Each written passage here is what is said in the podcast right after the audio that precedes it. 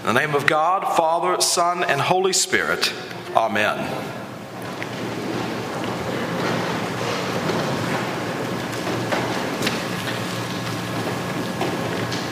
Uh, Jesus has taken his disciples to a rather interesting place uh, in the northeastern part of Israel, uh, which seems to be very much in the middle of uh, nowhere at the Golan Heights in Lebanon. Actually, look down uh, upon uh, this area. It's the headwaters of the Jordan River in this once beautiful, still is beautiful, but once much more heavily populated area called Caesarea Philippi. It was a place for a good time time. If you want to put it in modern parlance, it was sort of Las Vegas meets the Grove Park Inn or the cloister or someplace like that. Uh, and it was a wonderful resort community that you could go to and uh, relax. And uh, there were these, there were the headwaters of the Jordan, which was so beautiful. And yet, uh, it was also a place of pagan worship. In fact, uh, the Greeks believe that uh, the demigod uh, Pan uh, was, cons- was born there in Caesarea Philippi in a cave, uh, the half man, half goat figure that, uh, that you see in Greek mythology. And so it was a place of worship. And if you were to go there today, you can go, and in the main central area, you'll see in this sheer rock face all of these little niches carved out in the side of the cliff. And these niches were carved out so that you could put idols images of, of Greek gods up into the face of the cliff. And in addition to that, you can walk around the, the area and you can find the ruins of temples to Greek gods. So, what in the world is Jesus doing here? Why is he taking his disciples to a place like this, which is really out of the way? Jesus is taking them to a place that is a monument to the priorities of the world. Caesarea Philippi demonstrates wealth, leisure, and power. And it is here that Jesus asks the question Who do you say that I am? In the midst of all of these options, Jesus asks his disciples, Who do you say that I am?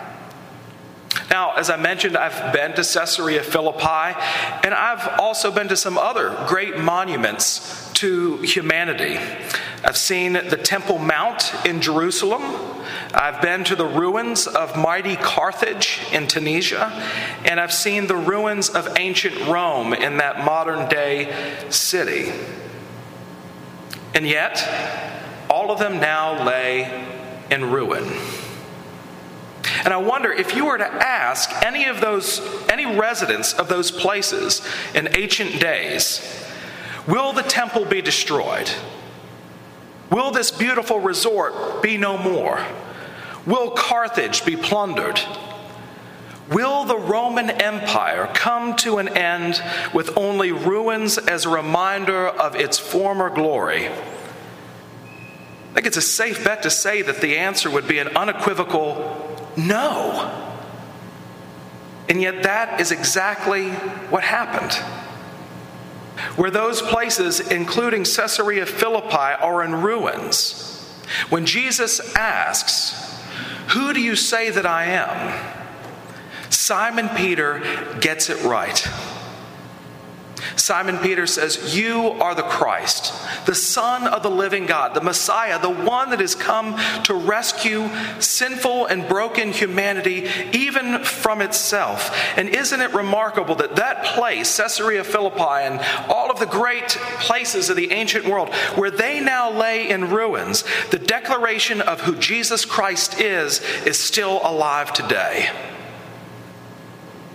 And he is alive and here today, while everything else has succumbed to the tide of time. Even those places that were once great metropolises and centers of Christian ministry, like Palmyra in modern day Syria, now lie in ruins. And it's very difficult for us to imagine it being a prosperous and vibrant place. But what we see in history is that even with the fall of these great cities, the faith of its Christian inhabitants did not die. One of the most remarkable things, I think, in the New Testament and the Gospels is when uh, Jesus is brought up by Pontius Pilate before the crowd right before he's crucified.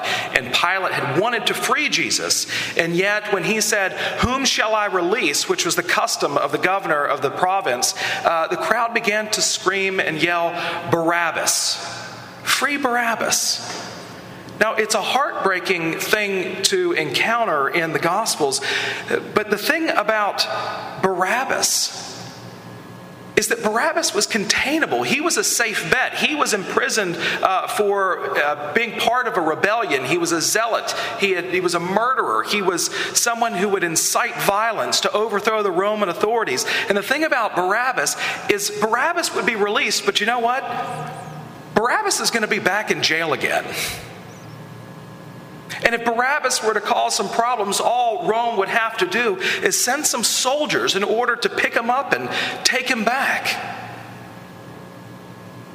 But with Jesus, Jesus, it's different. Even killing him doesn't work. You know, if Barabbas acts out, you can just pull up some tanks, right? Get a helicopter in there, and you've taken care of Barabbas. But nothing can thwart Jesus Christ and what he's come to do.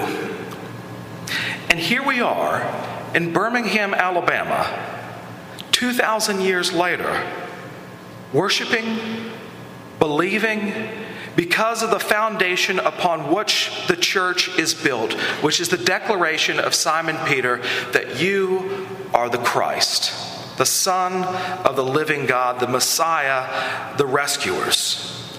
Now, Jesus takes his disciples to places they normally wouldn't go, nor would they want to go.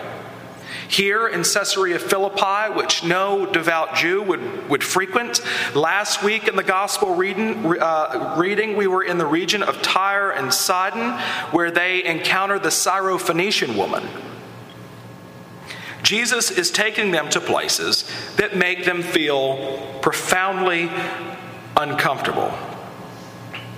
And yet, that is where he is sending them.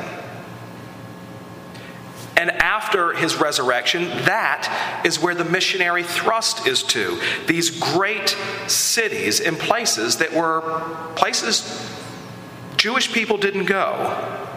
But if you're going to go to a Caesarea Philippi, if you're going to go to a Rome or Carthage to renew the city, what is it that you're going to bring?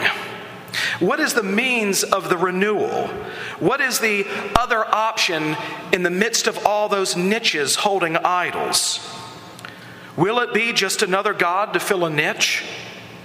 Or is it something more? When Jesus sends out the disciples two by two in Luke chapter 10, he tells them to bring what? Nothing. No purse, no bag, no extra sandals. They take nothing with them but Jesus. And they encounter resistance. I find it remarkable that in one breath, Peter gets the question absolutely right. You are the Christ. But in the next breath, seconds later, Peter says, Surely not, Lord. Do not say that you must be handed over. Do not say that you must be killed. Do not say that you will rise again. But even Peter's surely not, Lord, is not enough to thwart nor is the unbelief in our world today enough to thwart Jesus Christ and his message of redemption and release that is given to us by virtue of his death and resurrection. One of the things that we find in metropolises, in cities, not just in the ancient world, but indeed in our world today, is that we find more and more people moving into the city. And the more and more I talk to folks moving into the city, whether it's Birmingham or New York or London or wherever, uh, is that they're coming to the city for something different, uh, for something more. I think Isaiah captures it when he talks about the weary in our reading this morning. They're looking for a word. They're looking for a word for the weary, and they're hoping that they can find it in the city, and yet the answers that the city continues to provide are the same kinds of answers that Caesarea Philippi tried to provide. That one day will simply lay in ruin.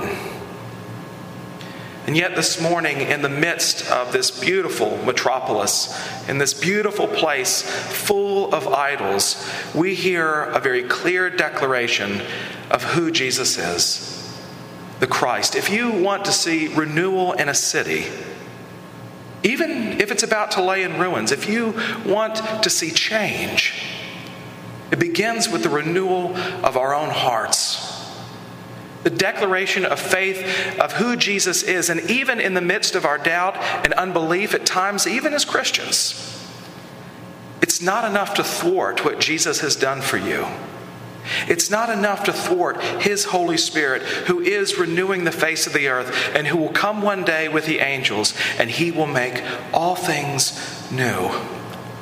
But until then, may we have a word for the weary that Jesus is the Christ and he's come to rescue and renew a word for the weary, even in cities with lots of options. Amen.